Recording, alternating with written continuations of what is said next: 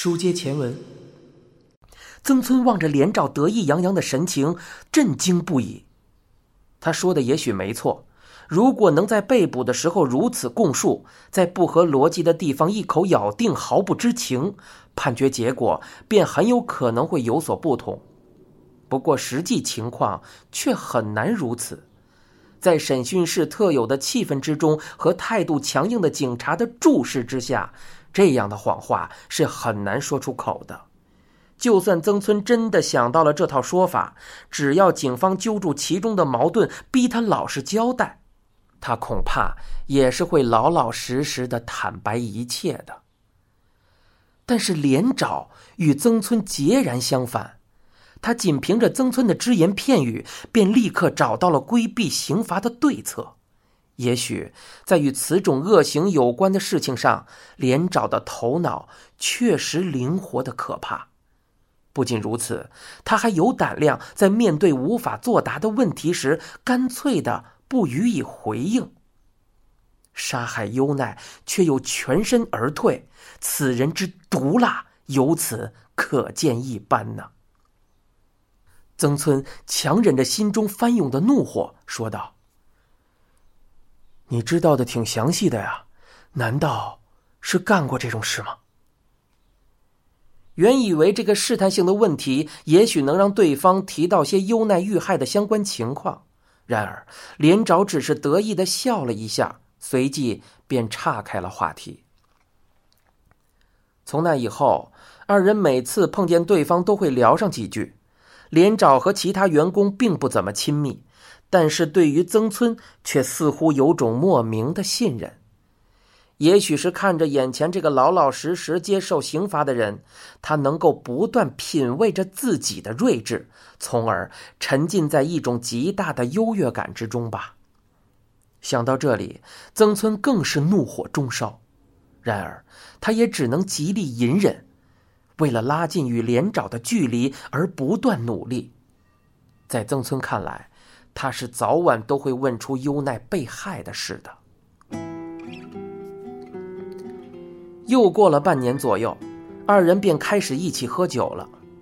不怎么愿意谈论个人隐私的连长，有时也会和曾村提上几句自己的身世。连长说道：“跟你说吧。”我特别讨厌我那个当警察的父亲，明摆着看不起普通人。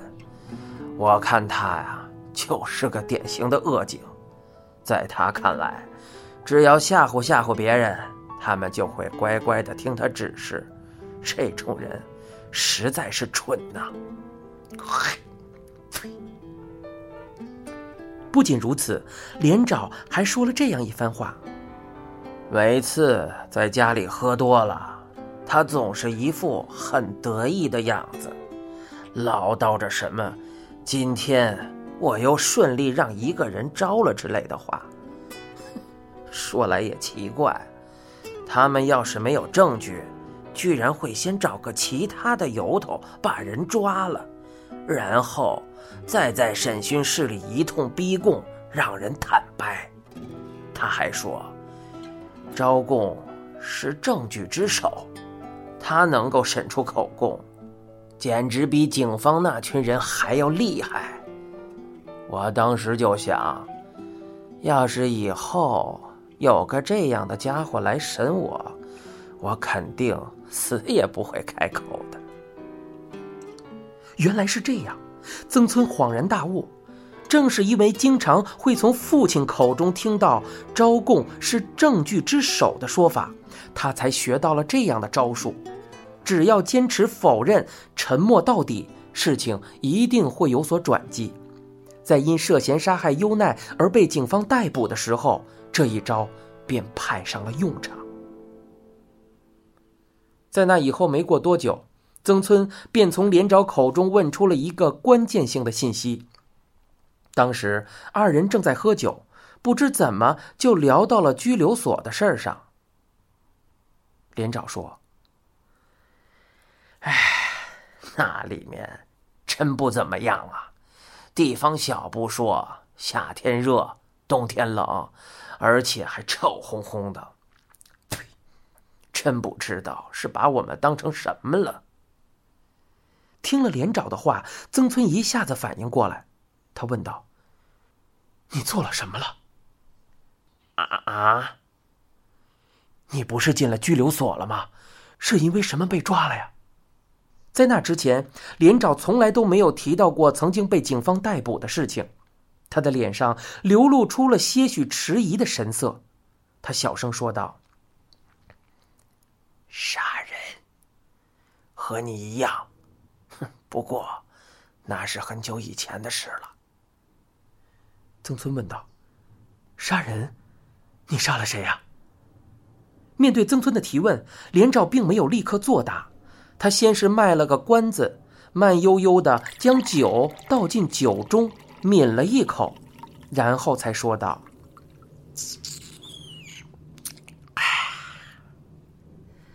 在我之前上班的那个工厂。”有个小姑娘下落不明。过了几年以后，有人发现了她的尸骨，他们怀疑是我杀的，所以我就被抓起来了。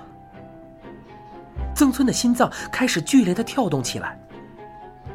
是你杀的吗？连长斜着眼睛瞥了瞥曾村，随即。抬眼望向了远处，他说道：“我被他们起诉，然后就上了法庭。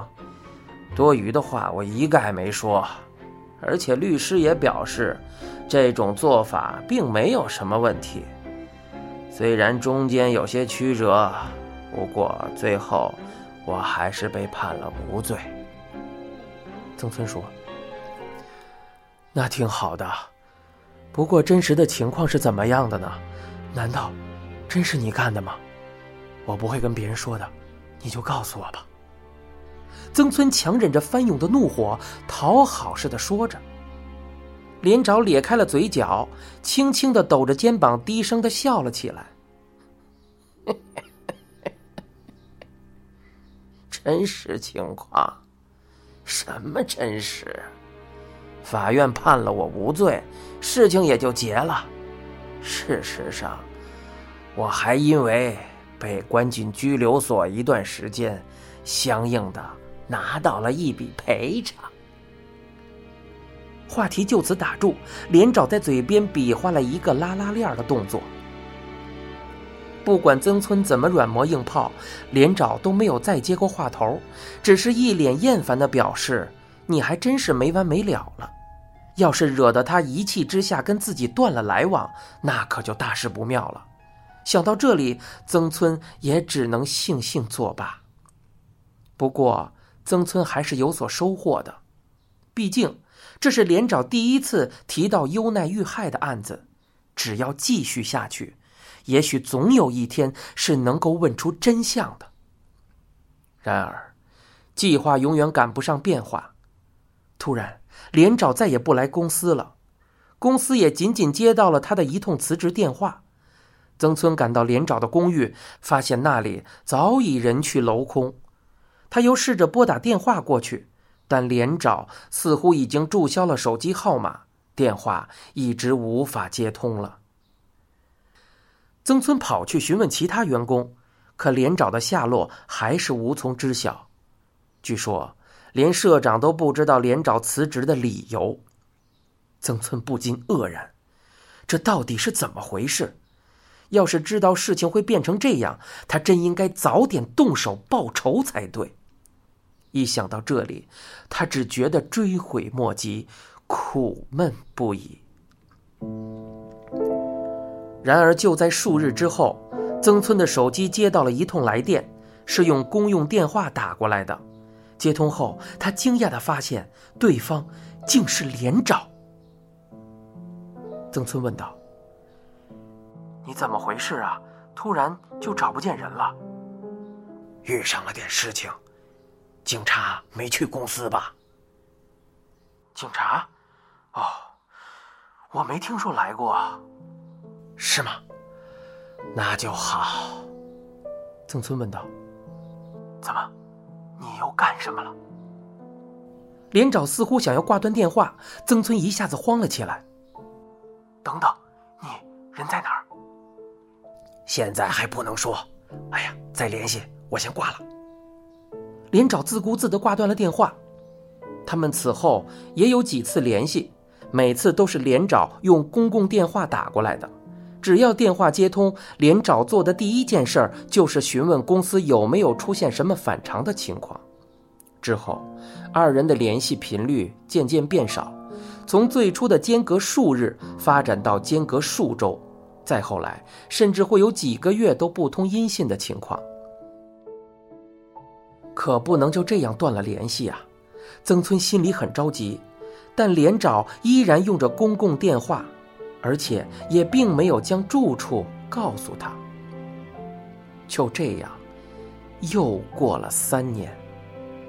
一天，曾村刚刚赶到公司上班，就看到了几个素不相识的男子正在那里等他。来的人是警察，他们给曾村看了一眼照片，问他是否认识这个人。照片上印着的正是连长的脸。在得到了肯定的答复之后，警方便对曾村细致询问起来。在他们看来，曾村或许就是与连长关系最为密切的人了。